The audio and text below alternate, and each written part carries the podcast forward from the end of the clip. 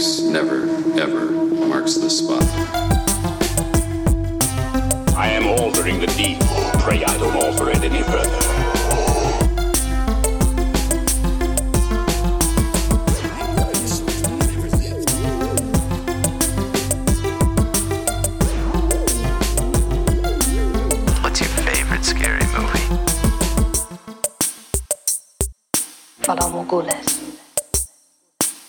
Most of the intelligence community doesn't believe he exists. The ones that do call him the Winter Soldier. I'm Batman. Dracarys. Hello, everyone, and welcome to this week's episode of the Top five Report, the podcast that enjoys a nice crunchy roll after our Adult Swim. My name is Drew. I'll be your host for the evening. Along with me, as always, is my brother Peter. Here, how's it going? I'm good. Did I did I catch you in a drink? There was a pause there. No, I was I was gonna make some uh, pun based on your uh, intro joke, and then I kind of just couldn't think of anything. So, oh, that's yeah. all good. Um, so actually, in a uh, Big uh, in the world of COVID we live in, there's actually a bunch of news to talk about. Uh, cool. So, um, yeah, let's not delay because we could be on some of these topics and this could make us go on some tangents. So, oh, fun. um, all right. And, you know, maybe not. Maybe they will. I just because some of it's like pretty straightforward, like, oh, hey, there we go. Um, but uh, but yeah. So what are you uh, watching? What are we reading? Yeah, so uh, the one thing that uh, I watched since our last episode is this uh, new show on Netflix called Ratched. Are you familiar yeah. with this at all? How about this? I know of this, I know what okay. it is, and I've had a few people tell me I need to watch it. Um, so spoil away. Right, so so I enjoyed this show a lot. Um, I don't want to say too much because it is really easy to get uh, into spoilers with this show, especially if you go into the premise. But it's essentially, it opens with a, there's this guy who commits a, I don't know how many people it has to be to be considered a mass murderer, but it starts with a gruesome murder scene of um, four priests who are staying together in, I don't know if it was a monastery or just a home that they stayed in, but mm. um, it goes into that guy being transferred to a mental institution where he's staying, and this, and then it cuts to this woman who, I can't remember the actress's name, but she's in like a lot of She's in American Horror Story, like every season of American Horror Story. Uh, and I've Sarah seen her. Paulson. Sarah Paulson. Yeah, there you go. So it cuts to her, and her character basically connives her way into working for this uh, mental institution that this guy is transferred to. So, you know, there's some connection between both of them, but you don't necessarily know why or what's going on. Um, but it's kind of... At, especially at the beginning, the biggest sort of draw for me to this show was how conniving and manipulative uh, Sarah Paulson's character actually is. Um, and it's overall, I enjoyed the show a lot. It's um, my one complaint about the show is, or I guess I have two small complaints. One is watching it, I had no idea what direction the show was going in at first. And then two is I think... certain parts of the show move a little too slow for me. Like overall, I enjoy it a lot, but some of it just focuses a little bit too much on the drama of everything as opposed to just kind of moving on and showing us what happens next. With all that being said, I had no idea that this show is technically a prequel to One Flew Over the Cuckoo's Nest. Oh. So it was actually, so we watched the whole series and it, it's like, Or so far, the first season is eight episodes long, and we were on episode six or seven, seven when I saw in the opening credits that this is based on characters from One Flew Over the Cuckoo's Nest. Um, I'm completely unfamiliar with that book or story or whatever, so I just thought this was like its own thing, and I think that kind of led to the whole aspect where I had no idea what direction the story was going in because I'm unfamiliar with the source material. I think oh, if you okay. jump onto the show and you kind of know that this is a prequel to One Flew Over the Cuckoo's Nest, you, you'll probably get more out of it than me. Even though I enjoyed it a lot, you'll probably... It's probably one of those things where you're going to know what the characters are doing. You're kind of going to probably know the gist of a lot of things before... You know, or I guess just going in where I had to actually figure a lot out. Uh, regardless, um, as people have been telling you, this this show is really good. It's awesome drama. There's some really, really good acting. Um, there's, I think the writing overall is really clever and really good. And uh, the strongest thing I can say about this show is the way it's shot is actually really cool. Like the cinematography is really... really well done, um, and it's it's really captivating at a lot of points from the cinematography aspect. Um, so definitely check out Ratched. Um, I don't know if you have any comments or anything. I only had one more uh, watching thing to mention. uh, no, uh, well, how about this? All I know is that there's, I mean, everyone just told me to check out the show. Um, or how about this, the few people I've talked to about it have all said check out the show. Um, so I recently just learned about it. So, I mean, you're not telling me anything I don't already know. So you haven't really spoiled it for me. So that means you probably didn't spoil it for anyone else. Um, yeah, yeah. I didn't want, I don't want to spoil anything. I try to be as spoiler free as possible. And especially with this show, it could get really, really easy to spoil stuff. But um, yeah, yeah, check it out. It's it's pretty pretty good overall. I, I like it. Um, the other show that I've been watching a lot of is just, I've been watching a lot of The Office lately. I'm kind of on an Office kick, which sure. is pretty cool just because I haven't, so The Office used to be, and it might still be, but I just don't have cable, but it used to be on uh, T B S, and they would just play marathon segments of it. And hey, that's uh, what Comedy Central's doing right now. Okay, so there you go. And I've never watched The Office, and I'm talking about the American version of The Office. Um, yeah. I've never watched it from start to beginning all the way through. I've kind of just watched so many of those marathon chunks that I've seen almost every episode of the show, but I've never like sat down and watched episode one all the way through to the end. Um, The problem is I used to watch it so much that I actually got sick of it. And The Office is one of those shows you can watch over and over again. And it's kind of just, I got so oversaturated with it that I just got sick of the show. And I'm kind of jumping in and watching the show again after years and years of not watching any episodes. And it's it's been really fun to revisit these characters. And there's a lot of jokes and uh, subplots and stuff that I've forgotten about. So that's just kind of been... Uh, kind of when I need that background noise or more mindless viewing, it's just been all Office for me uh, lately, which has been a really good time. So um, sure. that's honestly the only two things I've watched. Uh, how about you? Um, so I have been on a D C animation binge lately. Um, oh, cool. So after I finished Harley Quinn, I was like, I really want to watch some more like D C animation, whatever. So I've actually just been watching like late at night, watching like some of the animated films uh, that are on H B O Max, just because I don't have to get up and put in a disc. Um, so I've just been kind of poking around and just grabbing random ones, not like in any successional order or anything. Um, so and some of them I've only watched like the one time, and they're they're all like. I forget how good some of them are. Like Batman Assault on Arkham is just amazing what they were trying to do with that.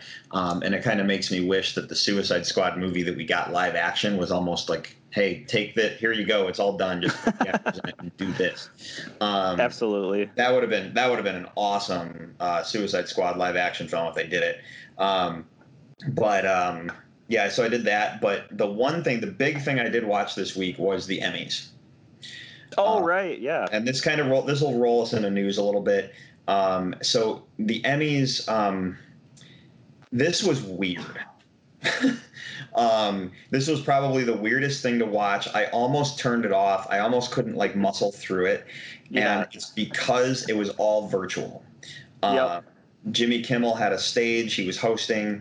um, to an empty audience, and they made some jokes about it, and they showed old footage of the Emmys, so it looked like he was in a packed theater. And then they mm-hmm. cut away, and they showed like cardboard cutouts, like at the sports arena, of people sitting in the audience, of like celebrities sitting in the audience. Um, and then and they were doing the pan across the cardboards, and then there's Jason Bateman sitting in the office, but it's actually in the in the stand, but it's really Jason Bateman not moving and trying to be like still as a board. Um, no, so that, I mean, they did some funny stuff uh, at the beginning. But once it started, the part that made it difficult for me was they still tried to do the standard show. They still tried to do the jokes. They still tried to do the like stuff that they normally would do, the segments and everything. But this is a virtual award show. So yeah. I got frustrated. And like normally I don't mind the jokes and gags and stuff where they play with someone in the audience, but they have no audience. Yep. And it felt weird, because I was like, who cares about this stuff? Just give me the awards. So they were basically doing like two awards a commercial break. Yeah, which is like standard. I believe, they break but... to a commercial, and I'd be like, will you just hurry up already? Because I was I was just honestly I was really frustrated with, and they they were doing what they could. Um, so you can't really argue, but it was just like, you could have really cut this down from three hours to probably one and a half if you did not do the amount of gags that you did. Yeah, or maybe shorten the gags up. Um, yeah, I or didn't, I didn't shorten the gag. Shortening the gags are huge. Um, yeah, I didn't watch the Emmys, um, but I've, I've I've heard about how it was virtual. But you talking about it now, um, it kind of makes me think about how. Um, I guess like watching the Oscars or the Emmys or any award show, there's always this level of like, while you're watching it on T V, you're almost like living vicariously through all these people there, and just like, oh man, all of Hollywood is there. Like, that's so cool. And like, you kind of, I think part of the draw is seeing the actors in the audience and seeing everybody there, and it kind of feeling like an event.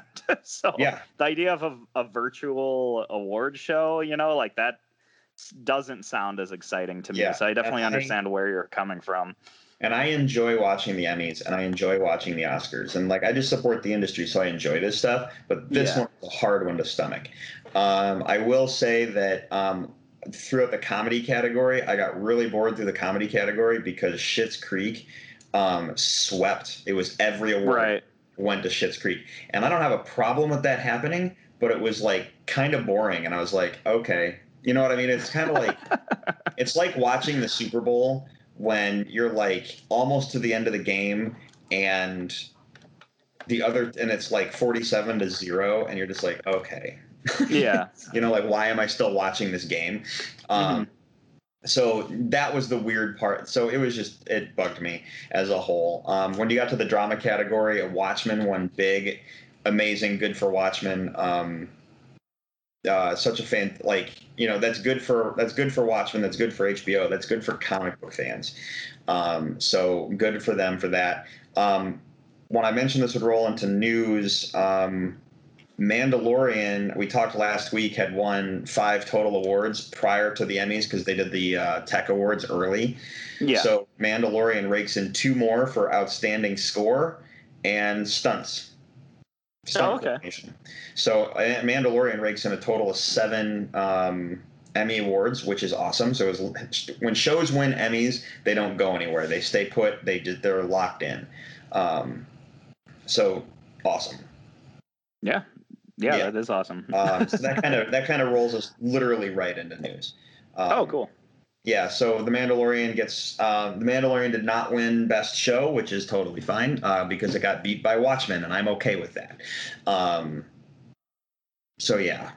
But, I mean, it was cool. Um, they had a couple Baby Yoda jokes, but I was kind of hoping for – I was really, like, kind of rooting for The Mandalorian on that one just because The Mandalorian, I feel like in the world we live in and everything going on in the world – I feel like The Mandalorian is a breath of fresh air, and um, and it takes you somewhere else, and it takes you away from the place we live in, and that's why I was like kind of high hopes, like hmm, maybe they'll do it just because it's so out of the box. Yeah, that's you know true. I mean? the, the only thing I'm thinking is like the Watchmen is done as a series, and The Mandalorian's going to keep going, so they're going to have more chances. Um, at upcoming Emmys and stuff like that. Yeah, very true. And that's another thing Schitt's Creek is also ending. So there you go. Um, that might actually be a part of it. I don't know, because Game of Thrones started winning a whole bunch of stuff. Game of Thrones was like winning all kinds of stuff too at the end. But the yeah. happened to Breaking Bad. It's kind of like it's kind of like when you look at the Lord of the Rings movies. They were all three all three Lord of the Rings films were nominated for Best Picture.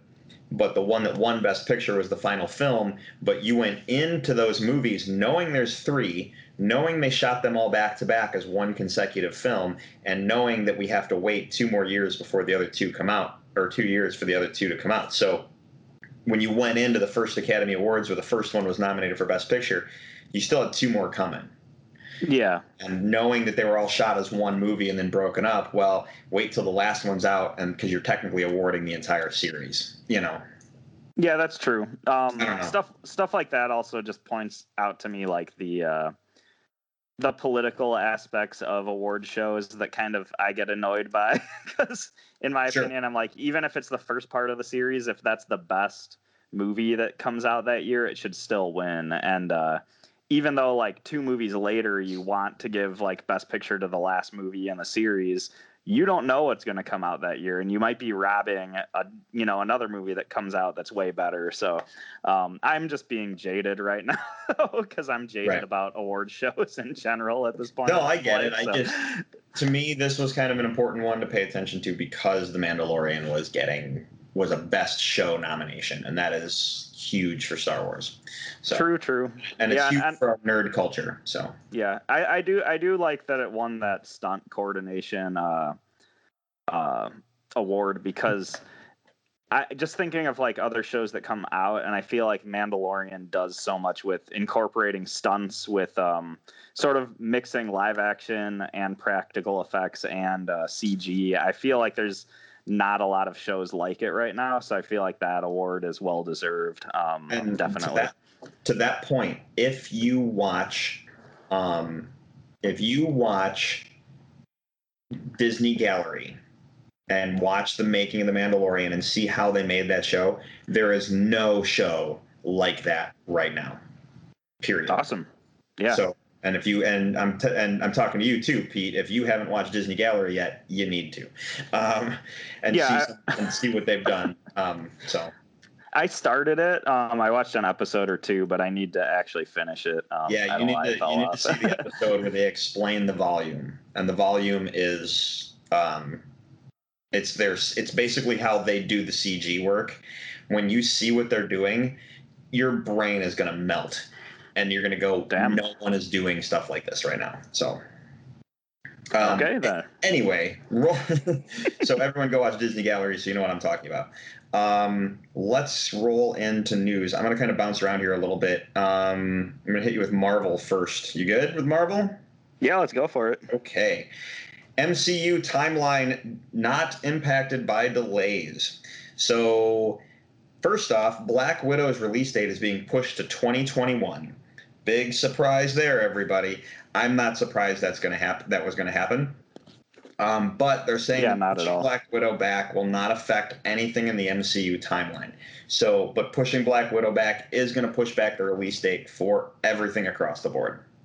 Um, so they're still releasing Black Widow first, and then everything will fall into uh, afterwards, like they're saying. But um, someone posted that because Black Widow doesn't affect pushback doesn't affect the M C U, M C U timeline, they say that confirms Black Widow is a standalone film. I don't know if I essentially agree with that, because if they're pushing that back and everything else remains delayed, that sounds like Black Widow still has an effect. Um, yeah. And if Black Widow isn't a standalone film, why...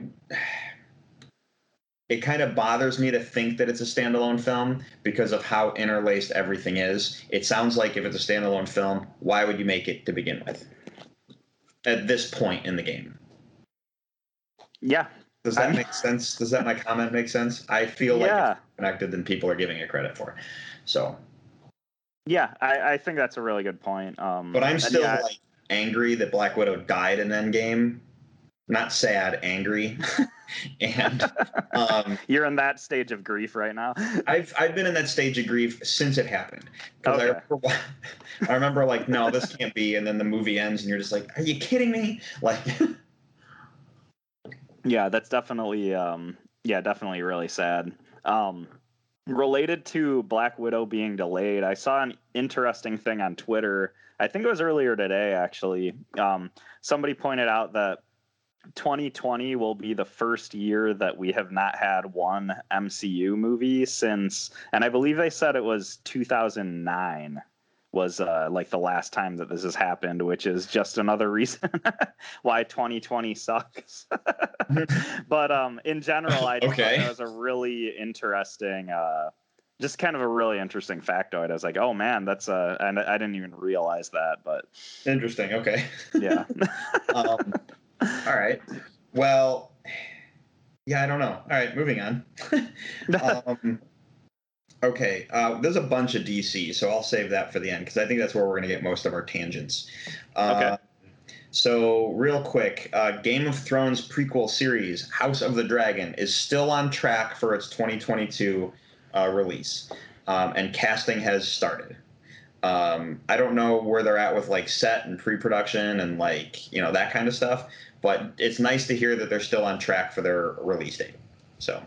Yeah, I would assume they're in a pre-production phase where they can still get a lot done while socially distancing. Um, yeah. Like, I mean, I don't know, as far as set building, I don't know how close together people would have to be and stuff, but I would imagine you could do auditions um, remotely, and you could do um, a lot of the planning and uh, concept work and all that, like, while social distancing. So it's great to hear that... Um, Yeah, it's great to hear that that's still moving along, though. Yeah, so um, I'm I'm happy. Uh, I'm happy to hear that. I'm just more. Ex- I'm excited for more Game of Thrones always.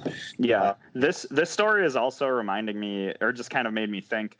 Once, um, once like COVID is over, and I guess saying it's over might be a poor choice of words, but you know what I mean. Once like we can return to something close to normal. Um, all these delayed movies and projects and stuff are all going to come out at once. And like there's previous yeah. years where you felt like your wallet was hurting because there's so many movies you have to see that summer, but it might be really insane where there's just so many cool uh, movies and shows coming out that we don't even know what to do. It's either going to be really insane, like you're saying, and my wallet's really going to hurt, or they're going to be really smart and go, well, we can't release like, Like, it's going to be like Universal going, well, our big tentpole movie this year is Fast and the Furious nine, but we also have these movies that are going to be tentpole movies. Yeah. Like, we can't, you know, blow our load in, like, the first two months of the year. Um, yeah, maybe maybe that's just wishful thinking on my part. You know, we can't no. release uh, the next three Fanta- or Fast and the Furious movies in the same summer. You know, that just doesn't work for us. I mean, that'd be awesome. Yeah. Uh, Just for this, just for the like, especially the people who are diehard fans of that franchise, that'd be really cool. Yeah. Um, so, so yeah. Well, how about this? Um, speaking of cool stuff that's coming, um, The Mandalorian has a new season uh, coming out. Um, like we're literally like we're like almost a month away from Mandalorian season two. Um, the um, Uh, Giancarlo, es- Giancarlo Esposito, who plays Moff Gideon, um, and if you don't know who Moff Gideon is by name, he is the Imperial officer that was wielding the Darksaber at the end of season one of The Mandalorian. Mm-hmm. Um, he had some interesting things to say, um, so uh, listen to this quote very carefully. Um, we are having... We're living in a universe that is huge, and there is so much to explore. So I think this show is going to lay the groundwork for the depth and breadth that will come in season three and four, where you're really going to start to get answers. Oh, okay. So what's the big takeaway from that quote? Um, that what, is... what is the first thing that you focused on? Because when I read that, I was like, excuse me? Go ahead, yeah. like. What do you think? The, what's the big? The what's your big thing, take? The first thing um, that I focused on was actually just how him alluding to the expansiveness. Um, I think I might be missing what you're getting at, though. So the point, um, the point is, he said season three and four. Oh, okay, okay. Which cool. means story. The story groups have discussed. Scripts have to have been written. He has to know something if they're already looking at season three and four. Yeah, that's that's a good call. I guess I just, in my head, for some reason, I just felt like it's a no-brainer that this show is going to go on oh, multiple seasons. But I think, yeah, that's a really good call. I think we're all convinced the show is going to go on multiple seasons. But here's the thing. It was really funny. So when Halo four, the video game Halo four got announced, I remember sitting there watching the Microsoft press conference, and they were about to show the trailer for Halo four, and they didn't tell us what game it was. They're just like, we're about to show you a trailer for a new game from Microsoft that'll launch a new trilogy. And then you watch the Halo four um, trailer, and then my phone started exploding with people going, Halo four is coming, Halo four is coming. And I responded to each one of those texts with five and six exclamation. And they yeah. all... What are you talking about? They didn't say five and six. And I go, no, they said it's going to start a new trilogy. mm-hmm. So what I heard was, here's a Halo four video. Don't forget, there's two more coming. yeah. So, um, and that's awesome. And it made me really excited. And it was kind of like, read between the lines. It's right there. They said it. And then when he said that, he's like three and four. I'm like, I, you know, having him talk about season three, like, hey, we've already started discussion is one thing. To hear him talk about season four already, you, like, that's what got me excited. So. Yeah, absolutely. That's actually a really good point. Um, I, for some reason, I thought you were getting at the whole uh, death and breath thing. And I thought you were like, oh. For some reason, I thought I was supposed to call out some specific Star Wars character or event with that, and I was like, um, I'm not sure yet, but what do you mean? But season three and four of Mandalorian sounds awesome, but that's just I'm what still I heard. I read that, and my takeaway was season three and four. So absolutely. Um, it's going to be cool. We're going to be talking about season two pretty soon, though. So you know what's great, though, is that quote is – we will be. But what's great is that quote is out there, which means now they can't back down. Yes and no. We're stopping after three seasons. But Esposito said um, – Yeah. Yeah. Good call. All right. So I'm going to save D C for the last because I think that's where we're going to go on tangents because of some cool stuff. You want to hear the strange news? Yeah, let's do okay, it. Doctor okay. Strange. uh, well, no, this one's strange. You like uh, Chuck E. Cheese, right? Uh, yeah. When was the last time you were at a Chuck E. Cheese? Um, physically inside of a Chuck E. Cheese, I must have been, I'm going to guess, like, between the age of eight and ten. Like, it's been a long time. I know, it's been a long time, and I always feel weird driving by Chuck E. Cheese now. Like, it's just, like, Chuck E. Cheese to me feels like, like, driving past a Chuck E. Cheese, and I and I have a feeling they're probably nicer in there than my brain is thinking, but I always drive by them thinking to myself, I always think of the, uh, the ice cream truck driver thing from the Ooh, okay. H B O show Spawn. That's kind of... And it kind of creeps me out.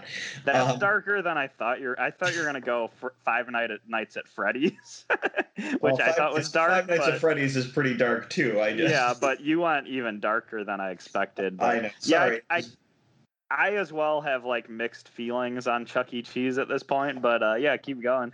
Okay, so this is the part that's gonna go. This is gonna part where so Chuck E. Cheese is getting ready to star in both live-action and animated T V shows and movies. Okay. Um... I don't even know how to take that. Um, it's like, so Chuck E. Cheese and the whole gang of characters that go along with him are going to be part of a live-action television series and movies and animated T V and movies. Um, I'm not sure who yet is going to be picking this up, but that just... It was the strange news story. I'm like, and your silence is awesome. So, well, who's gonna pick this up? Can I put my money on Netflix right now? Wow. I don't know why, but I feel like this seems like something Netflix would do, just because they like to.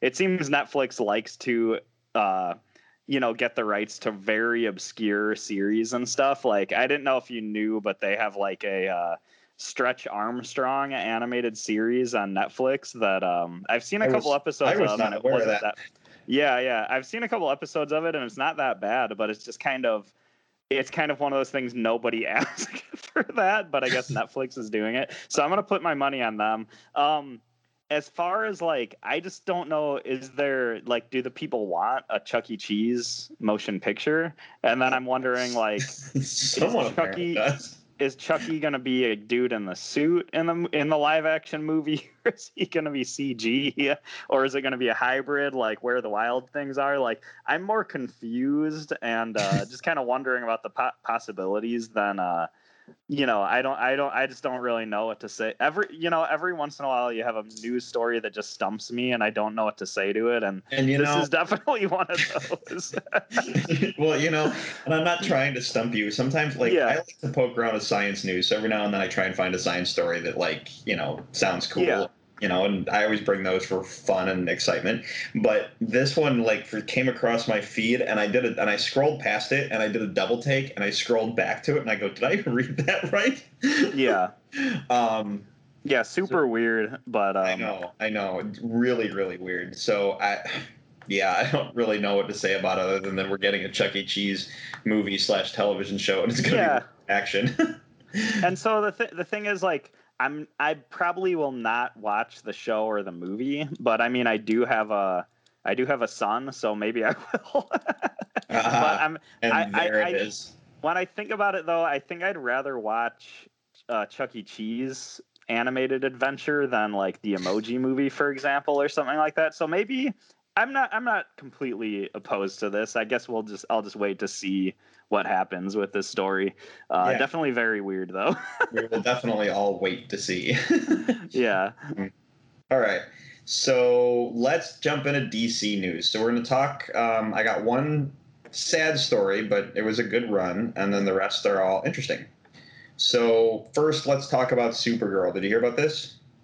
No. What, what happened? Supergirl has been canceled.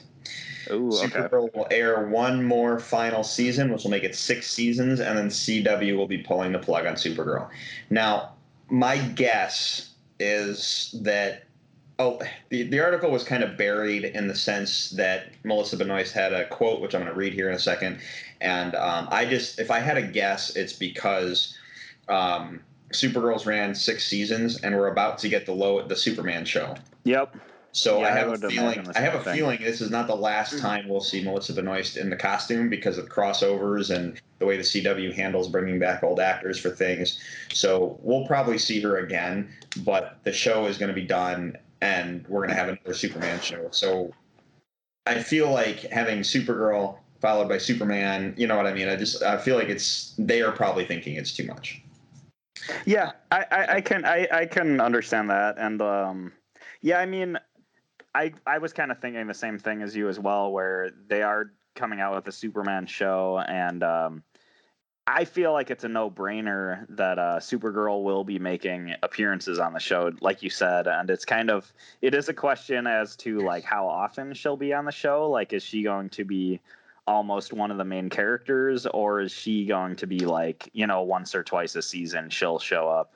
Um, yeah. Either way, it's really awesome. Um, I like Melissa Benoist as an actress a lot. Um, as far as I, the only things I know that she's done, though, is like Supergirl and Glee. So it'd be kind of cool to see her branch out a little more. Um, you might know some more movies or T V shows that she's in, but that's all I know from her. Um, she was in Glee. She was in um, Low Riders. Uh, she was in uh, The Longest Ride, uh, Supergirl. She was in, drawing a blank on a couple other things. Uh, she was in uh, Whiplash. Um, oh, those, wow. Those are the ones on the top of my head. Yeah. So. But it, but it will be cool to see uh, what she's in in the future as well. So. Yeah, well, here is the quote from Melissa Benoist. Um, it says, "To say it has been an honor portraying this iconic character would be a massive understatement. Seeing the incredible impact the show has on young girls around the world has always left me humbled and speechless. She has taught she she had that impact on me too. She taught me strength I didn't know I had, to find hope in the darkest of places, and that we are stronger when the, when we are united. What she stands for pushes all of us to be better. She has changed my life for the better, and I'm forever grateful. I'm so excited that we get to plan our conclusion to, to this amazing journey, and I can't wait for you to see what we have in store. I promise we're going to make it one hell of a final season." Um, That's but awesome. I, I really like, I mean, yeah, she promises a big final season. She made a, I, I like that she talked about the fact that they get to plan the ending. They're not being just shut down. They actually get to give it a closer. But I just like the fact that she brought up the, um, thing about the girls around the world and how important Supergirl is. There's Melissa Benoist was uh, she was a huge um, she was a huge part of. If you looked into it a little bit, there was a lot of stuff of her with Girl Scout troops and girl, like just girl groups trying to visit them. And like, she'd go like do like a talk show and she'd be leaving and there'd be people outside wanting to see her. And she'd focus directly on the little girls because they came to see Supergirl. And she was always a big proponent of making sure they had their hero. Um, and that's something like that's really... Not only is that that's awesome, but that's rare that someone looks at it that way and focuses on the like. It's kind of like, yeah, you're all here to see me, which is great, but these girls are really here to see me because yeah. to them she's not to to me. I'm gonna I'm gonna see Melissa Benoist and I'm gonna think, oh my gosh, there's Melissa Benoist. I'm a fan. Um, I want to. I, I'd love to shake her hand and say thank you for what you do. But this little girl standing next to me in the crowd, she's here because you're Supergirl, and that's. Honestly, one of the most important things. Um, so, um, Melissa, I know you're listening. Um, come on the show by all means, because I'd love to talk to you about it. But uh, thank you for what you do. And those girls, and I, I can't thank you for the girls, but I know they appreciate everything you've done for them and just being a symbol of hope and everything. So I just wanted to bring that up because I just thought that was a cool quote. So absolutely. I'm um, off my soapbox. Sorry. No, I mean, I was gonna. I was actually. I had heard about some of the Girl Scout uh, events and stuff she did, so I was gonna bring that up. But honestly, I don't think I could say anything as well as you did. But um, it's great to see. Like you said, it's great that she had such a good run on the show and that she embraced um, kind of the character that Supergirl should have. And um, I know the Superman fandom loves to see when uh, their actors do take um, the characters they play to heart and uh, try to represent that character in a good life or in a good light, whether they're on or off the screen. So um, we definitely really appreciate it, Melissa. So thank you. Yeah. Um, yeah. So thanks, Melissa. By all means, keep doing your thing. And I'm gonna. I'm, I like her as an actress, so I'm anxious to see what she does post Supergirl. Um, so yeah, yeah. Let's talk about some happy ones. Um, Supergirl may be canceled, but Harley Quinn is getting another season. Yes, awesome. I called it. uh, well, not only that, but I remember last week when I was talking, I was like, you know, I finished the show, and uh, they had a "the end" card at the end of the. Second yeah. season, and it kind of bugged me. I was like, no, why would you stop the show? And then like the very next day I said, like, we closed the microphones and then they said Harley Quinn gets a season three. And I'm like, oh sweet. Yeah, that's great. So um, nothing more on that, just Harley Quinn gets a season three. So yeah, it's just cool to see that H B O Max boost come through, you know, now that that show's on H B O Max, a lot of people I think got the chance to watch the show. And um as much as I loved the D C Universe app, it was kind of like a very hidden away, um, not too often traveled upon land, um, and it's kind of yeah. cool to see. And they, they were they always did a good job with their shows, so it's cool to see these shows get more, you know, the attention they deserved originally, I guess I'm trying to say. Well, you just gave us the greatest segue because I was going to awesome. save the story for last, but I was but just segued right in to like the perfect thing. So. Yes, the D C Universe app is saying goodbye, and because of its not well-traveled upon location in the interwebs, um, it is going to be folding. We kind of saw that come a little bit with the launch of H B O Max. Yeah. We kind of saw it coming a little bit because a lot of the Disney, uni- Disney, D C Universe um, shows like Titans, Doom Patrol, Harley Quinn um, are all getting ported over to H B O Max. Um And then uh, then you have this app sitting here going, well, what do we do with that? So here's the thing.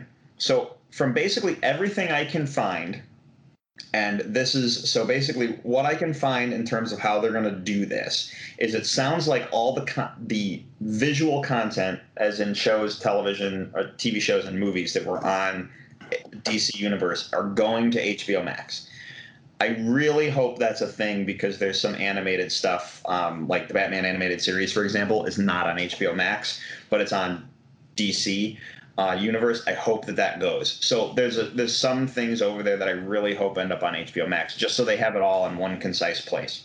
Yeah. However, this is where D C Universe app is going to um, shine. starting in January. Um, specifically, D C Universe is going to now be called D C Universe Infinite. Um, and you will, it's going to be a subscription service, uh, very much like Marvel, Un- the Marvel Unlimited app. And it's basically going to be a D C comic reader. Cool. That's awesome. So it's going to turn into, uh, so D C Universe Infinite, it's launching in January.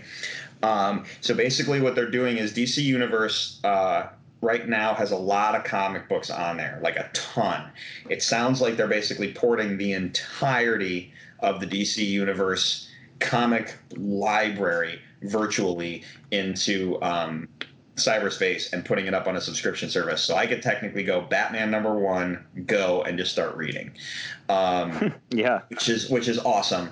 Um, this is something that I wanted. So when Marvel announced their Marvel Unlimited app, this is something I wanted back then.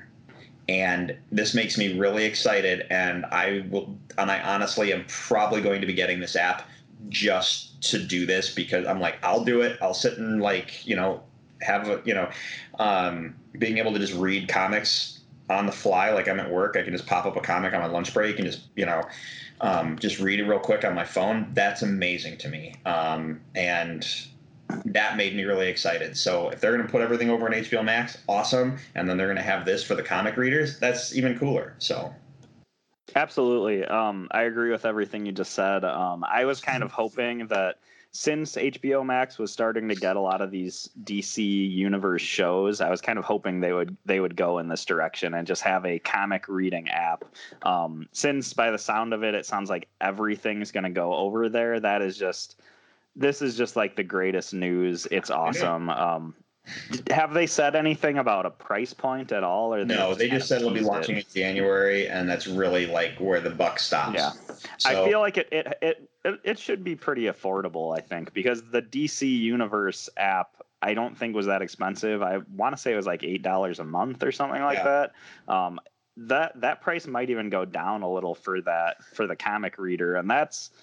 Honestly, you're getting to the point where like eight dollars a month is the cost of like two like physical comic books like in this day and age, you know? So it's like you're definitely going to be saving a lot of money. And it's really cool that uh, that just this app is happening. That's just really nice to hear. Yeah. So, um, yeah, I just I'm excited. Um, yeah. Sweet.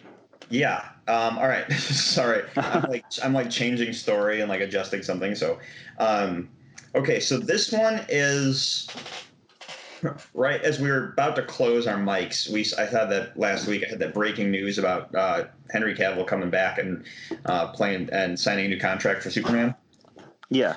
Um, so this is the part I'm not sure. And I can't tell if this is from a, in terms of the source it comes from, I don't know how connected they are. So I don't know if this is rumor or if this is true fact. Um, Interesting. Henry Cavill is set – this is the last story of the night too. So um, Henry Cavill is set to play on the big screen again after Warner Brothers confirmed that he is up for three new upcoming Superman movies. Okay. So – my problem with this rumor is, are we talking Superman movies like Man of Steel two, three, and four? Or are we talking Man of Steel two, he has a cameo in the Black Adam film, he's a big part in the next Justice League movie? Like, do you see what I'm saying? Right, yeah, I was I was thinking of the same thing. I was like, what constitutes a Superman movie? Right, and that's how I took it. So I don't know, you might, if you want to, you can shed some light on this a little bit more if you want, but that's what went through my head. So no, I'm I'm left with the same sort of wonderment where I just want to know what that means. Are these three Superman solo films, or is this just going to be appearances of Superman? I feel like it's going to be the latter, just because... I don't like I'm I'm going to be happy with the Man of Steel two. Do they have enough confidence to just book Henry Cavill for three solo Superman films at this point? I feel like that's less likely. Um, but I also like the phrasing of just uh, Superman movies like that, I think is kind of funny. Like, I would agree that anytime Superman appears, it's technically a Superman movie, but I just love that phrasing as well. But right, right. I'm kind so of with you. Person, just who, I think sure. The person who wrote it was like a little like overexcited and wrote Superman down. I just think I have a feeling it would be Man of Steel two. He's apparently a big he has a big role in Black Adam, and yeah. then um, it sounds like Superman might actually be the villain in Black Adam. Um, but you got to understand that Black Adam is kind of a villain. So if it's a movie, if it's a movie about Black Adam, it's going to be a flipped story where Black Adam is meant to look like the hero. Right. Um, and then Justice League two, maybe, I don't know, like. So. Yeah, it's it it should be pretty exciting, but I think you're kind of you're right on the money. Like, I think Justice League two and uh, Black Adam for sure, and then if we can get a Man of Steel two, that would just be amazing. Um, one one quick thing I wanted to comment on, which I just thought was funny, is the uh, phrasing Superman movies and kind of how we were just bewildered by that. Reminded me of this. Uh, I I read like a year or two ago this. Uh, this interview with Todd McFarlane online, and he was talking about the, uh, he was talking to somebody about the Spawn movie, the, the upcoming Spawn movie, and how he's doing more of a horror movie. Um, I guess outlined, or, you know, it's going to be more of a horror movie than your typical superhero stuff. But the whole interview, he referred to horror movies as creep movies. And the whole time it was just creep movies this, creep movies that. When you're making creep movies, this is what you do. And I, I always thought that was just really a funny phrasing for it. And I can totally see, like, you know, Todd McFarlane just off off the cuff saying creep movies and just like thinking, well, that sounds good. We're just going to keep going with that for now. So um, sorry, random story. I just think it's amusing. No, I get it. Yeah. So uh, we'll see what that plays out. I'm hoping it's uh I'm, I'd love it to be three more Superman films and then throw in the cameos, but um, we'll see what happens. Oh, sorry. One final story.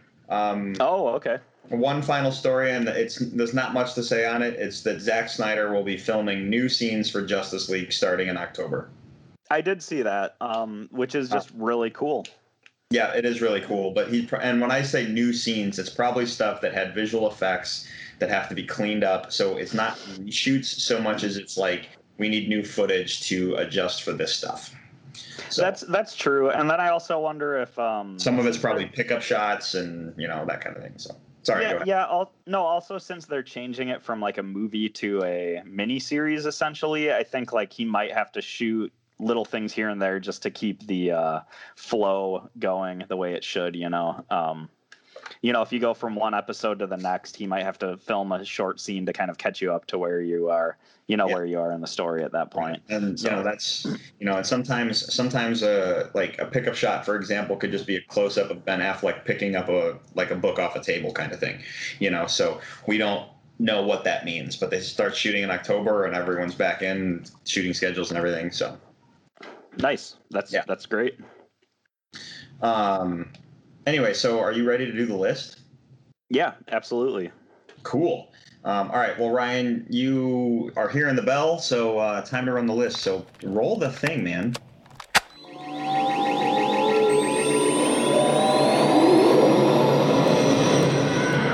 And now for the top five. Okay. Um, so, Peter, uh, this was your pick, nineteen eighty-seven. Yep. Um, uh, this not, is a sorry. Oh, this sorry. is a ranked list, so that means we have to have this ranked actually. Um, so, do you have anything you want to add to that, or not too much? Uh, not too much to say. Just uh, I picked this because my birthday was recently, and this is the year after I was born because uh, we've already done the year I was born. Um, otherwise, I remember doing a quick Google search of nineteen eighty-seven before I suggested the year. And I thought like, oh, it looks like there's some good movies that came out. And uh, as I went through all the movies that came out this year, it was it became more of a, holy crap, some of my absolute favorite movies came out this year, and it's going to be hard to narrow it down sort of thing. So uh, there you go. I don't know if you have any comments on this list in general before we get started. This list was weird because there's really good movies on this year. There yeah. are, um, which makes it difficult to pinpoint like an actual like top five, and a lot. And the other part is that there was a lot of movies this year that I was like, wow. When I was when you compare it to when you compare it to, like, you know, the one year, uh, I don't remember which year it was. I think it was two thousand eight, maybe, when I saw like a hundred and some odd movies.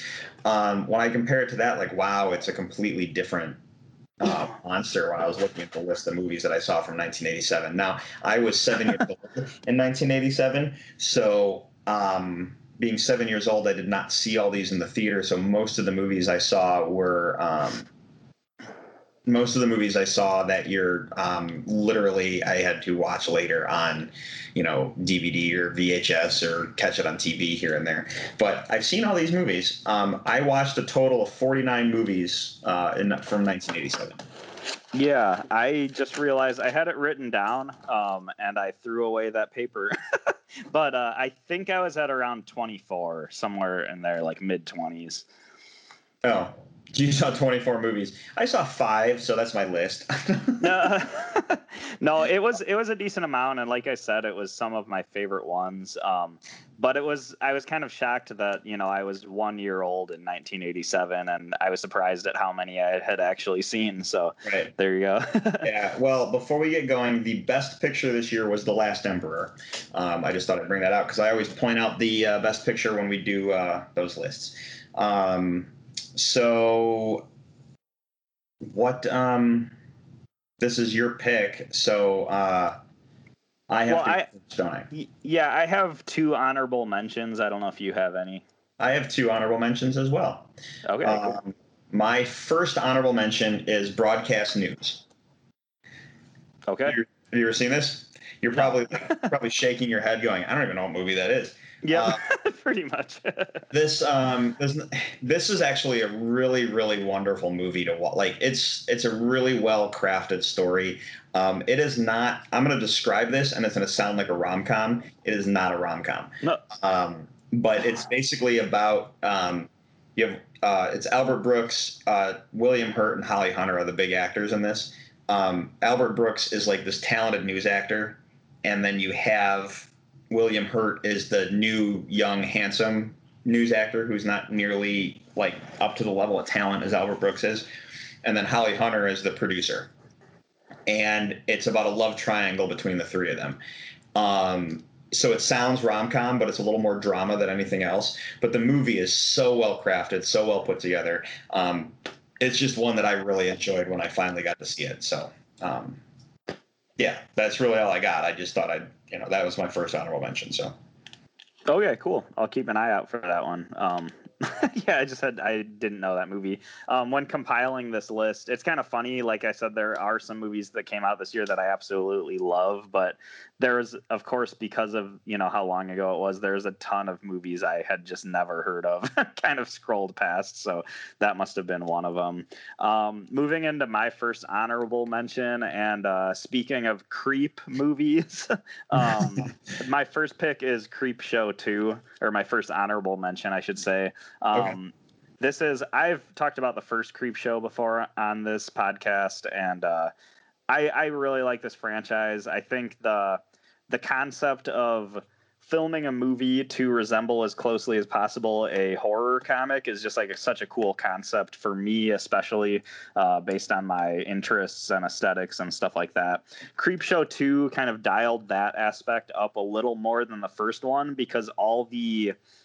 there was like an in between in between all the short um, anthology horror stories. They had this kind of running narrative, and it was the scenes between all of the short stories were animated scenes about, it was something to do with this kid who was getting bullied. And I think there was like sort of this ghoul-esque horror host who helped the kid get revenge on the bullies. And it was just, I like the animation a lot. And I think the idea of having an animated sort of, uh, in between scenes like that was a really cool concept, especially to make it feel more horror comic-y and just kind of, you know, bring your, you back to your childhood a little bit more. Um, otherwise, like some of the stories in this, uh, in Creepshow two were really fun. And my favorite one, and I think it's like everybody's favorite one, is the one about the, uh, it's it's like I think the guy gets hit by a lady driving or something, and then he's just like tailing the back of her car and just yelling at her, "Thanks for the ride, lady,"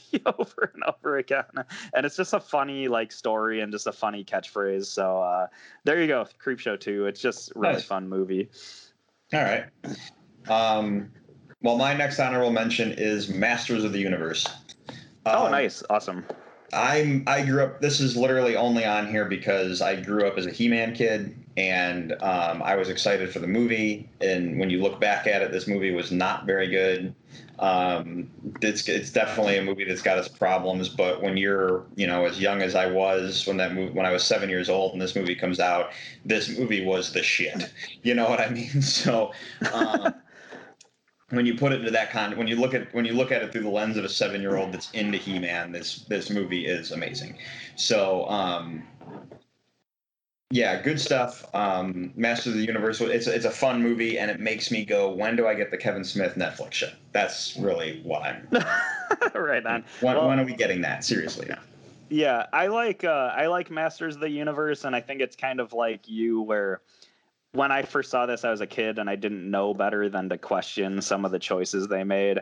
Uh, that being said, I do like some of the costume designs in this movie. I think some of the things in the movie they did actually do seem pretty badass. Um, but I think it's just looking back on it, um, I realize why people are like, why do they bring them to Earth? Like, why... Why aren't they in Eternia with Castle Grayskull and just like all this really cool stuff they could have done? Um, I can definitely understand people's complaints with this movie. Um, I also think it's funny that they have like a bunch of random characters that didn't exist in the animated series at all, um, which kind of is just kind of a sort of, you know, why why did you do this? Um, but I, I still do like this movie um, in certain ways and for certain aspects. So um, I definitely see why it's one of your honorable mentions. Um, I could probably go into my next honorable mention, which is Planes, Trains, and Automobiles. Um, I think we've talked about this movie on the show, uh, maybe our road trip movies episode, but uh, this is just a really funny movie. Um, I really enjoy the... Uh, dichotomy between Steve Martin and John Candy's characters. And um, yeah, it's just like a really hilarious movie with a lot of heart, a lot of mem- memorable scenes. Um, I'm always down to watch this one. Um, and it's probably my favorite Thanksgiving movie, I guess. Um, Drew, are you still there? I haven't heard you for a bit. No, I was just letting you talk. Okay. Okay, cool. I, I heard like silence for a while and I was just kind of like, did I lose him or wasn't? no, no, no. You just kept going. I was just letting yeah. you talk. Yeah. Um, and I had to type Planes, Trains, and Automobiles onto the spreadsheet, so it's all good. um, yeah, no, I, I like this movie a lot. It's probably one of the only Thanksgiving movies that are out there. this that when you look at the sheer stack of Christmas movies or Halloween movies, there's not many Thanksgiving movies. Um, Absolutely. So, yeah, no, I really like um, – and so I don't know if we could actually do a Thanksgiving movie list. Um, yeah, I'm not sure if we could. That'd be weird. Uh, I know one for sure would – probably uh, one of my uh, – a really good movie as a Thanksgiving film. Um, I know it would be my number one that week if we were able to do it. But, uh, yeah, no, I like Planes, Trains, and Automobiles. There are some points in it, though, that I feel – and this is where comedy has changed – where I feel like some of the uh, some of the jokes, comedy's evolved in a way that when I go back and watch it now, it doesn't play the same. And maybe it's because I know the jokes are coming, or maybe it's because I'm studying the film. And there's like when you there's a thing called dead air, and it's basically like on a radio show or on a podcast or in a television show or something when there's no silence, when uh, no, no silence, no noise happening. Like they don't know what to say. It's called dead air. And when you learn about how to like do broadcast stuff, that's one of the things that's one of the big no-nos is make sure you keep having content going. Um, you know, every now and then we have a pause and it's not like, you know, we're, you know, us doing, us having the, uh, we, uh, you know, I don't know if I'd call it dead air because you and I aren't sitting there going, um, what do we talk about next? Uh, yeah. So I just feel like there's parts of Planes, Trains, and Automobiles. I feel like the movie gets real quiet, if that makes sense. You know what oh, I mean? Interesting. You're just like, okay. and you're just like, okay, I thought this was supposed to be a comedy, you know. Um, but that's just ages of me watching it probably too many times, and I'm starting to pick it apart. Yeah.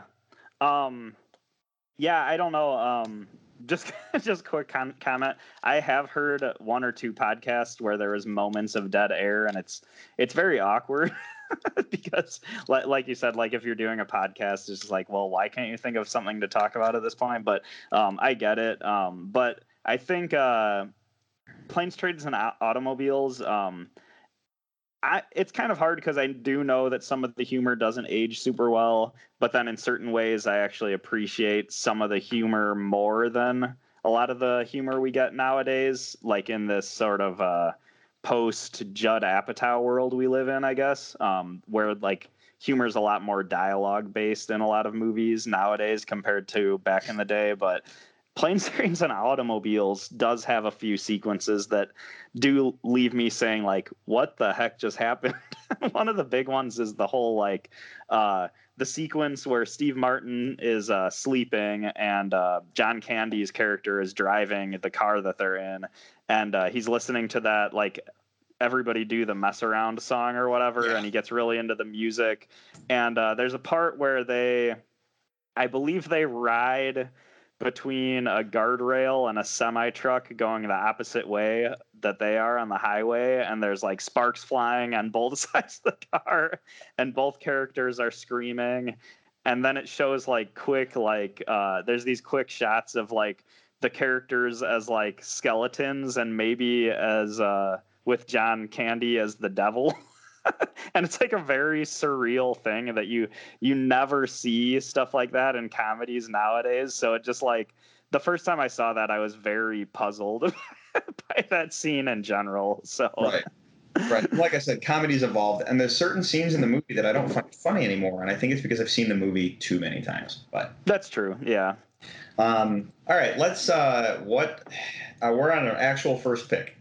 Um. So your number five, uh, or actually my number five, I don't have a lot to say about it, um, but it's my my first pick of the night is Dirty Dancing. Um, oh, okay. Let's be honest. Uh, I don't care who you are. The movie's awesome. It really is. Really is. It it really is a good movie. At the end of the day, so um, I mean, it's definitely not my favorite. When I was looking, but when you narrow down and you're focused on like the one year, and you're just like, you know, it really is a good movie. so, um, uh, yeah. So, Dirty Dancing. I don't know if you have anything to add to it. I just, it's a good movie, man. So, um, I I have uh, mixed feelings on Dirty Dancing. Like, there's a lot of uh, I've seen a lot of people bring up complaints, which I think can be pretty accurate when you look into like the actual character of uh, the guy that Patrick Swayze plays in the movie, and like how he's not really a good guy and stuff like that. Um, and there's like some other things that well, are kind I mean, of weird to me in the how, movie. How is but... that different than poking poking holes in like Disney films? And you're just like, well, check this out. You know what I mean? Like, right. Like I'm a I'm a big proponent of think I think at the end of Snow White she died and she wasn't actually woken up by the prince, but that's a story for a whole other day. so um, we can go on that tangent some other day.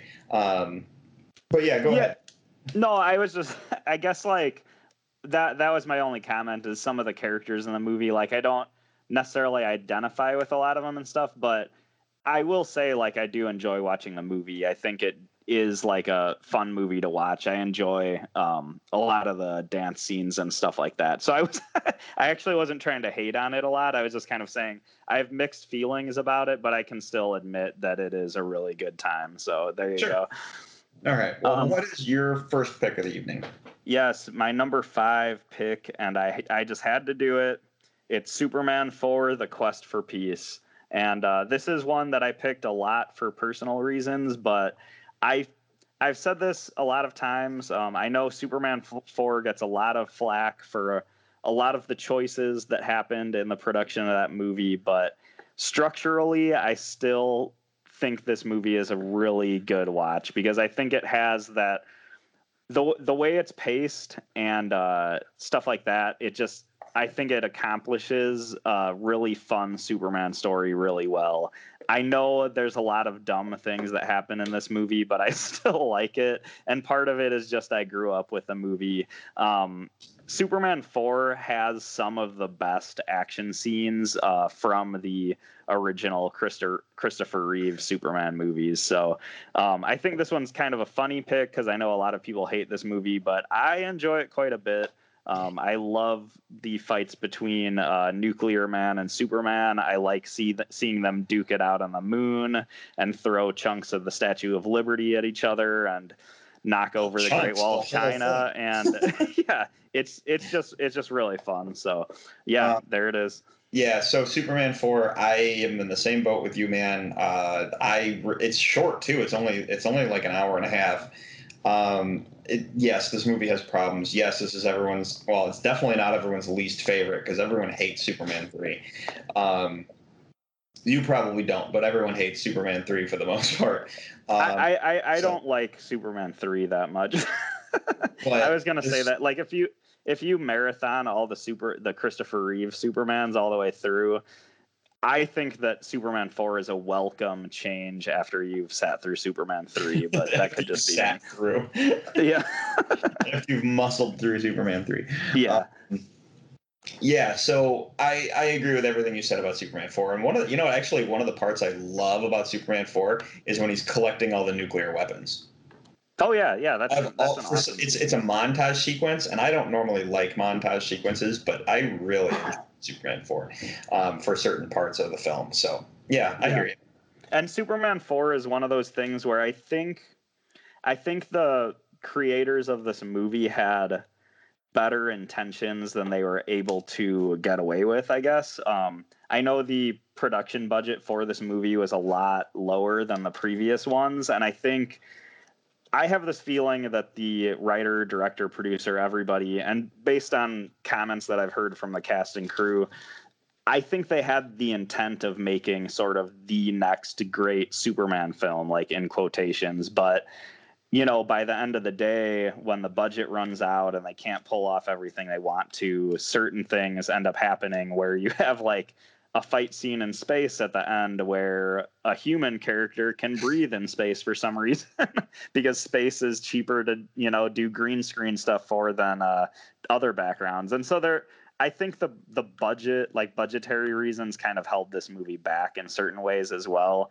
But I still think pacing and structure wise, I still think it's a really good Superman story. So there you go. All right. Well, my next pick for the night, so my number four is Predator. Nice. Um, I am not normally a Predator fan.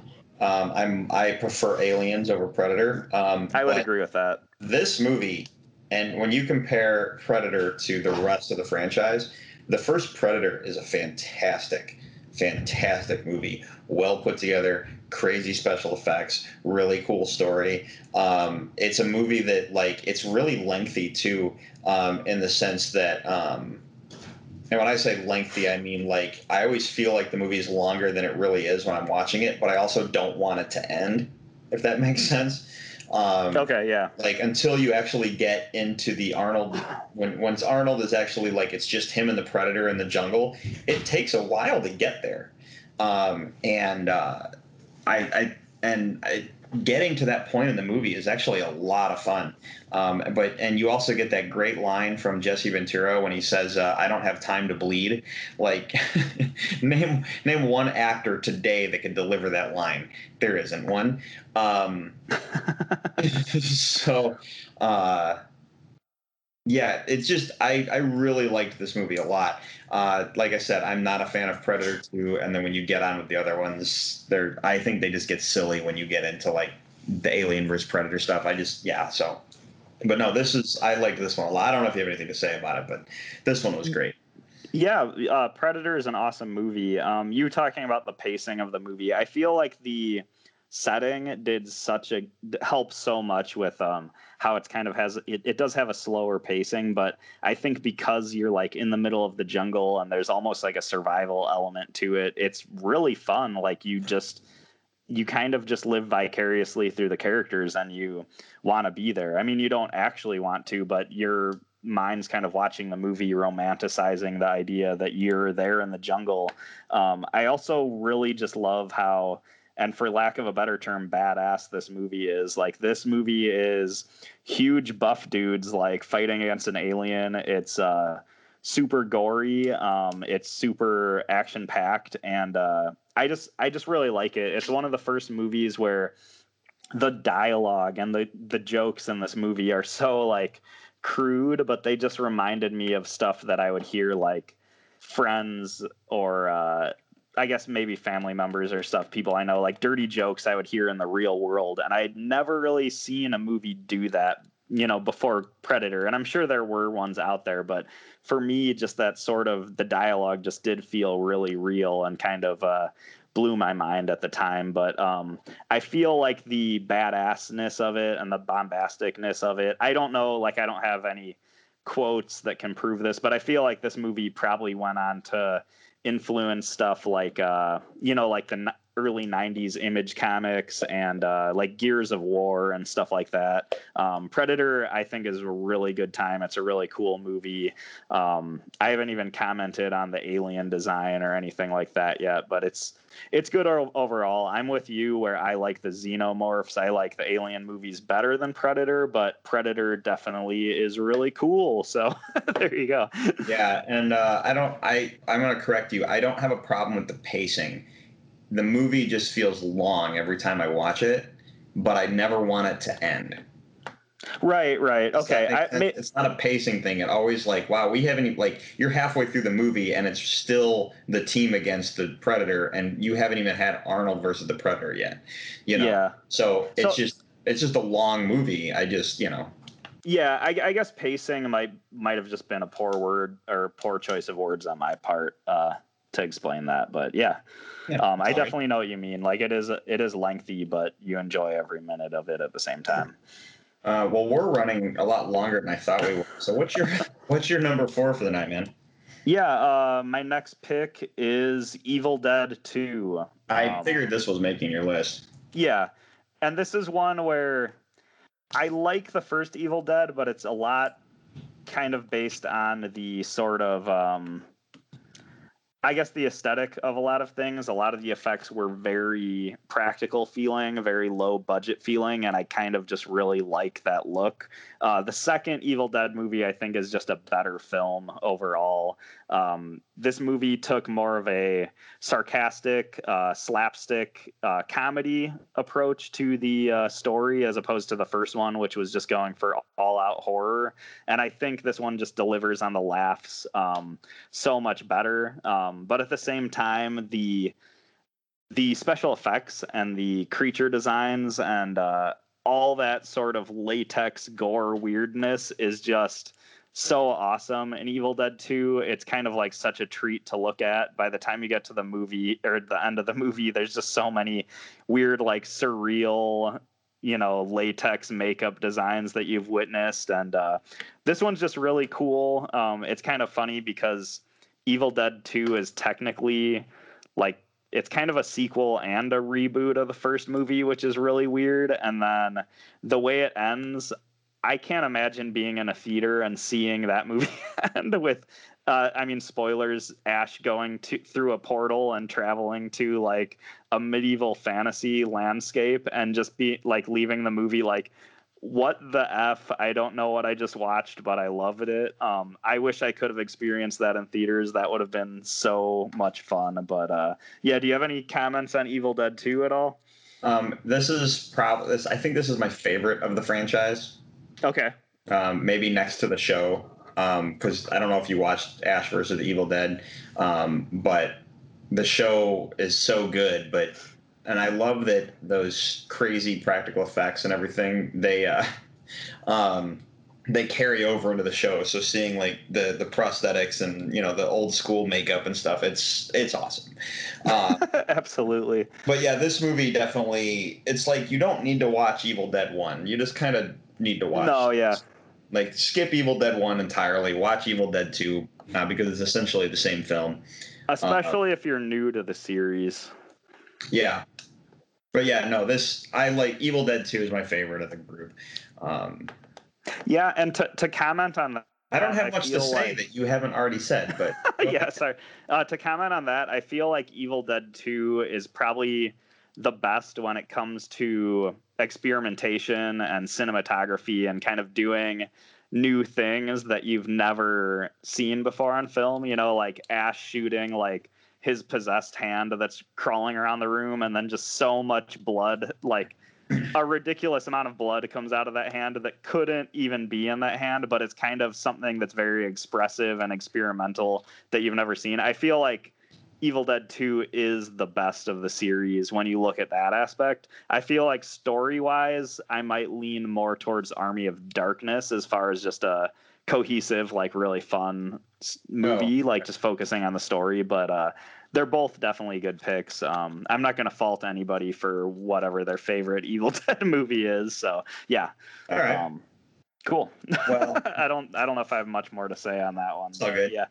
The, uh, the next movie on my list, uh, we've talked heavily about um, ad nauseum. And uh, so I don't have a lot. To, honestly, I don't have a lot to say on it because it's such an amazing movie. Literally almost everyone has seen this movie. And if you haven't, it's now on Disney Plus. So everyone should just go watch it. And that's The Princess Bride. Awesome. Um, and I when I saw when I realized that was a nineteen eighty-seven movie, I'm like, I'm willing to bet you anything that's Peter's number one. Uh, uh, but we'll find that out soon. But no, The Princess Bride makes my number three. Um, and it's this is it's a wonderful move, movie. It's a well-crafted story. It's, you know, the action adventure, the romance, the the comedy, the drama, like everything is in this movie that you want. Um, it's literally something for everyone. You got a great cast. You have a great cinematography. You have a great script. There's nothing. There's nothing wrong with this movie. Like you could, like you can't even poke holes in this movie. This movie is solid. Period. Um, and I yeah. don't know a person who's seen this movie that doesn't like it. So, um, this is like one of those movies that you only just love. Period. Absolutely. You know. Um. I absolutely agree with everything you just said. Um, so, yeah, that's this, literally all I got to say about this. I just, yeah. Yeah, no, just just listening to you talk about it, like I kind of was thinking about a few aspects of The Princess Bride that we haven't talked about before. Um, I know we've talked about this movie a lot, but I was just thinking of how this movie is kind of the gift that keeps on giving in a lot of ways, because I loved this movie as a kid. Like, as a little boy, I loved this movie because of the sword fights and the adventure and the story of it all. And uh, I still love all that stuff. But now I find new appreciation in the characters and the humor and the writing. And it is this sort of thing where every time I watch it, I might pick up something on a joke that I hadn't picked up on before. And uh, I just think it's kind of cool that my enjoyment of the movie, of this movie through the years has kept... Uh, you know, become I've been getting greater and greater enjoyment from this movie through the years, as opposed to getting sick of it. So I really love this one. Um, another quick thing I was thinking of is just the writing in this movie is so clever. Um, a lot of there's a lot of lines that have like really subtle, like double meanings and stuff. Like one of the parts I was just thinking of is when uh, Prince Humber- Humperdinck is uh is tracking the Man in Black, and he's kind of going through, like he goes through the part with the uh, sword fight with uh, uh, the Man in Black and Inigo, and he kind of like Humperdinck narrates that as he's tracking him, and then he uh, he narrates like his fight with the giant and stuff, and then when he gets to the part where it's uh, the Man in Black and it's the whole iocane powder part, uh, Humperdinck smells the uh, I can't remember if it's the glass or if it was actually the thing that contained yeah yeah the vial, and Humperdinck just says iocane powder, I bet my life on it. And it's just kind of funny, like that line always stuck out to me because I was always like, well, does he mean he bets his life on it now, or does he mean that he bet his life on it once before or does he mean both? And I kind of just love there's or a is ton he gonna of die moments. Because he smelled it. right Right. But I, I, there's a ton of like little moments in that movie where there's these lines that have like double meanings, or a lot of lines that are just a little bit smarter than you might have realized when you first watched it. And that's kind of that's something I really appreciate um, from from just a movie in general. Um, so, yeah, I just really love that aspect of it as well. All right. Well, what is your number three? Okay, my number three pick is Predator. Oh, so nice. There you go. We already talked about this one a lot, so perfect. That'll we can move on. Actually, let me I misspelled it, unfortunately. All right. Well, my number two, my final two movies. This is where the film student in me kicks in. Um, my second pick of the night is Full Metal Jacket, which, first off, let me say that I'm surprised this was not Best Picture of the Year. Um, but you've seen Full Metal Jacket, right? I have never seen this one. I know really? It's horrible. Oh, so I have one. One of my problems is I like for some reason don't gravitate towards war movies like at all, and uh, or military based movies. So I know I need to watch this one. I really enjoy the Stanley Kubrick movies that I've seen, so I don't know why I haven't seen this one, but yeah, I, I have no excuse. This is a Stanley Kubrick masterpiece. This is right. This might well be probably one of his greatest films ever.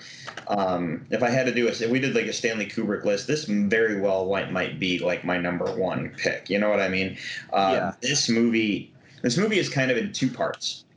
Um, because you do, you have the first part of the movie is um, the soldiers in boot camp, the the Marines are in boot camp, and then the second half of the movie is them in Vietnam. Um, and it's incredible because the first part of the movie, he's literally showing you a day in the life of these soldiers in the uh, um, in in boot camp and what it's like and like the training that they go through and the hell they go through. Um, this is a movie that um, uh, I don't know if you know who Arlie Ernie is. Um, a lot of people do. He's a very he's a very famous actor who um, he plays the drill sergeant in this movie. But right, at the right. time of this movie, he was a drill sergeant for real for the Marine Corps.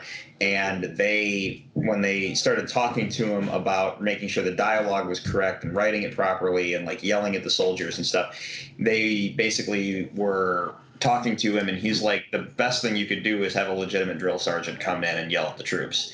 So they ended up having Arlie Ernie come in, and he literally he got the role in the movie because basically he made that statement. So most of his dialogue was unscripted because he's yelling at them the way he would have yelled at them if they were actual Marines.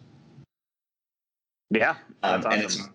it's and it's it's awesome. And when you when you find that out after the fact, it makes that it makes all of that so much cooler. Um, rewatching the movie, uh, and then yeah. the back half of the film, after you get out of uh, the boot camp part, um, the back half is the everyone in Vietnam, and it's basically Stanley Kubrick's uh, vision of Vietnam and how that all went down. Uh, the movie is amazing. Like this is one of those like um, greatest films of all time type amazing. Um, So uh, you need to check it out. Um, yeah, so I, de- I definitely need to watch it. So does everyone else who has not seen Full Metal Jacket. So.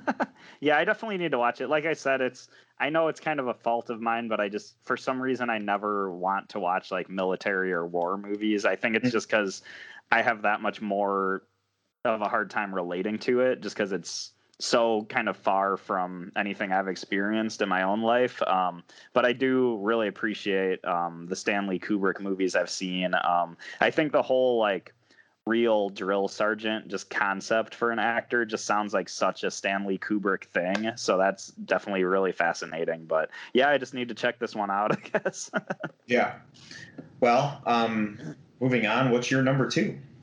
Okay, my number two, a movie we've talked about a lot on this show, is uh, Spaceballs.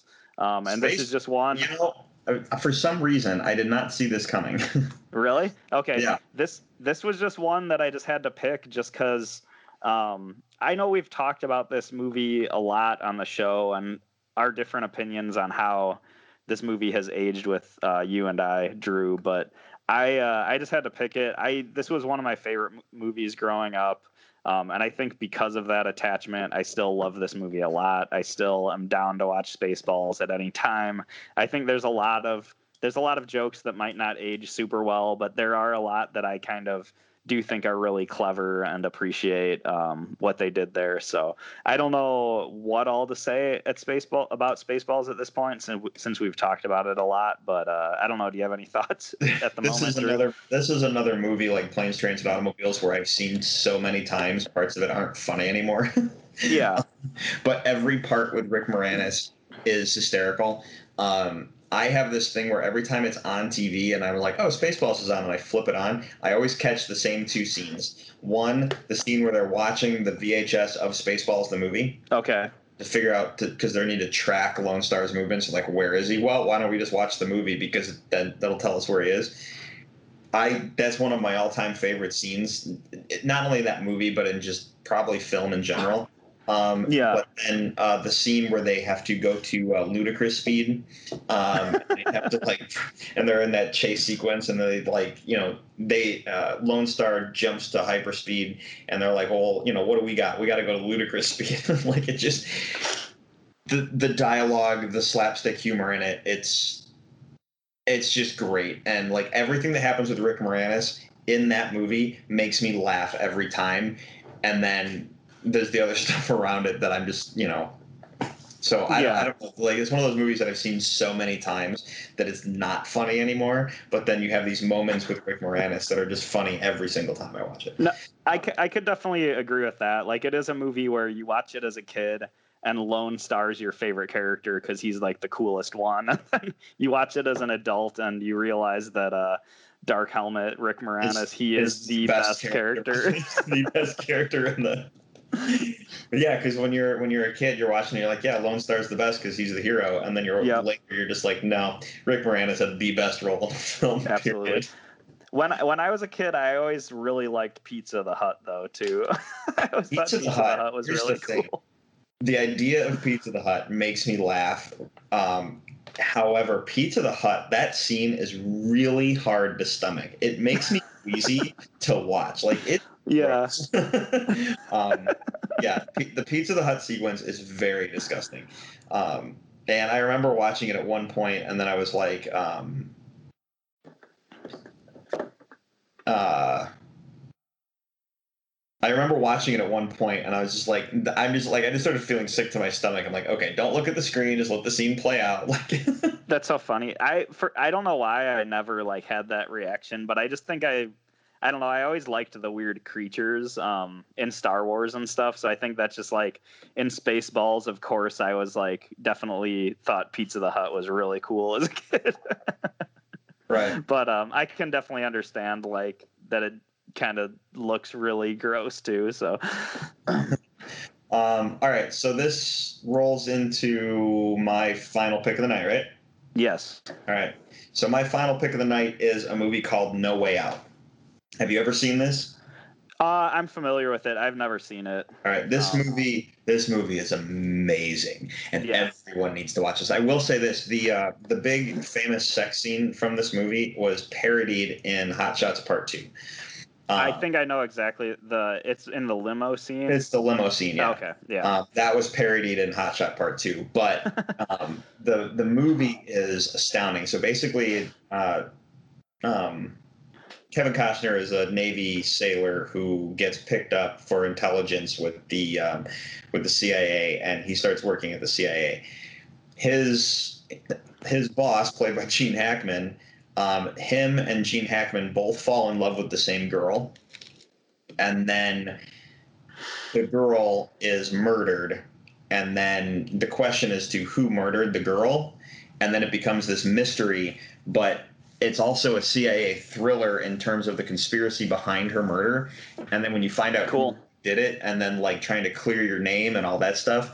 And then it is an older movie. So there's a part of the film where you have to deal with the fact that f- film kids, it's not like your cell phone today where you could take a picture and up, oh, there's the picture.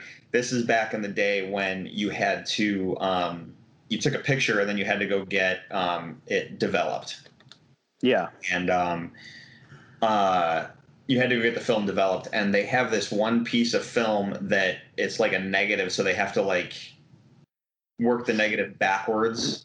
So there's like a finite amount of time, and the image, Kevin Costner knows what's on the image, and it's going to incriminate him, so he has to prove the one thing on the other, like he has to prove it that he wasn't actually involved before it happened. You know what I mean? So it's it's a intense thriller when you put it all together. So Nice. Yeah, I'll have movies, to keep my the movie's eye out for this one too. From beginning to end, and it's one of those movies that keeps you guessing, and it keeps you like, and it keeps you on your toes, and then it's intense, and yeah, it's it's a good movie. So, um, No Way Out, it's awesome. Everyone should check it out.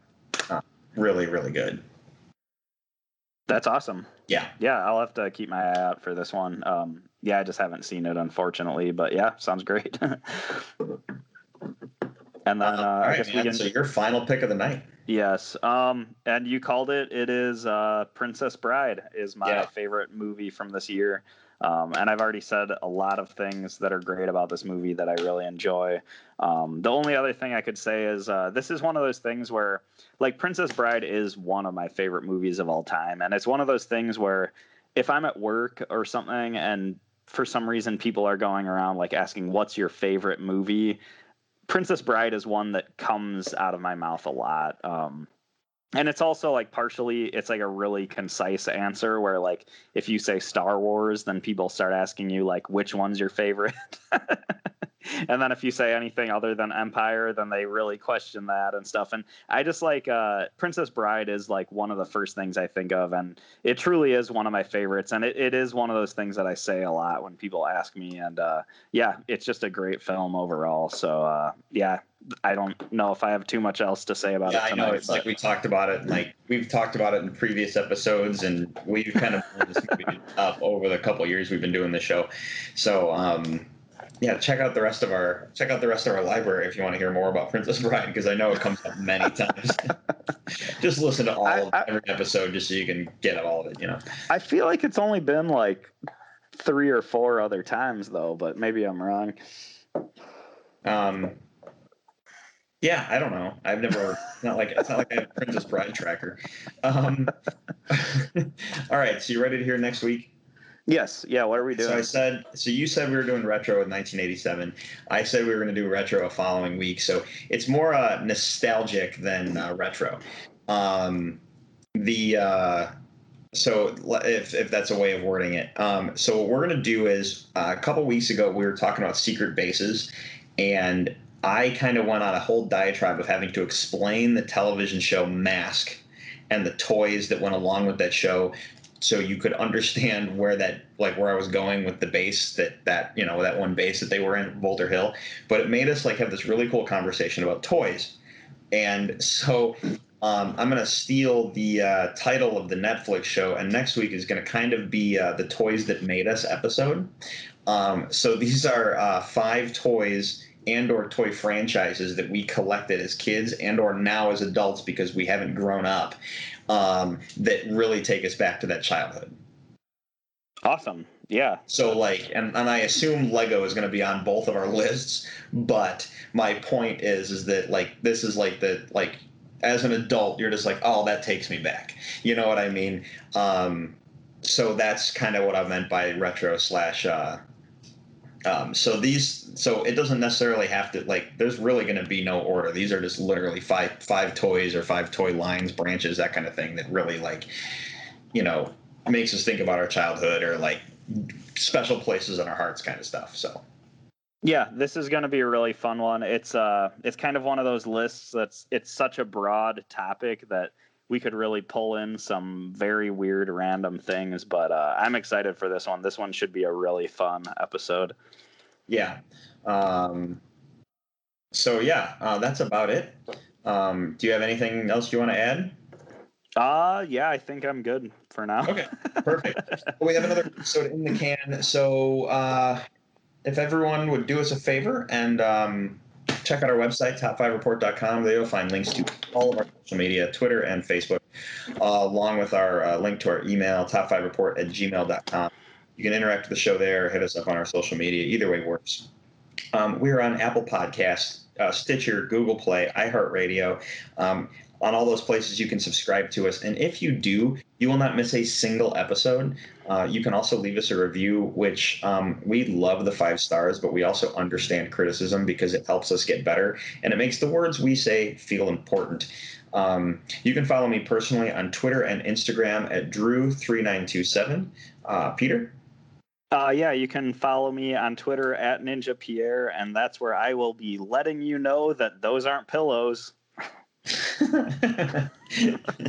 right, man. Um, well, that's Top five Report. I'm Drew. I'm Peter. And uh, we'll see you next week. Uh, thanks for listening, everyone.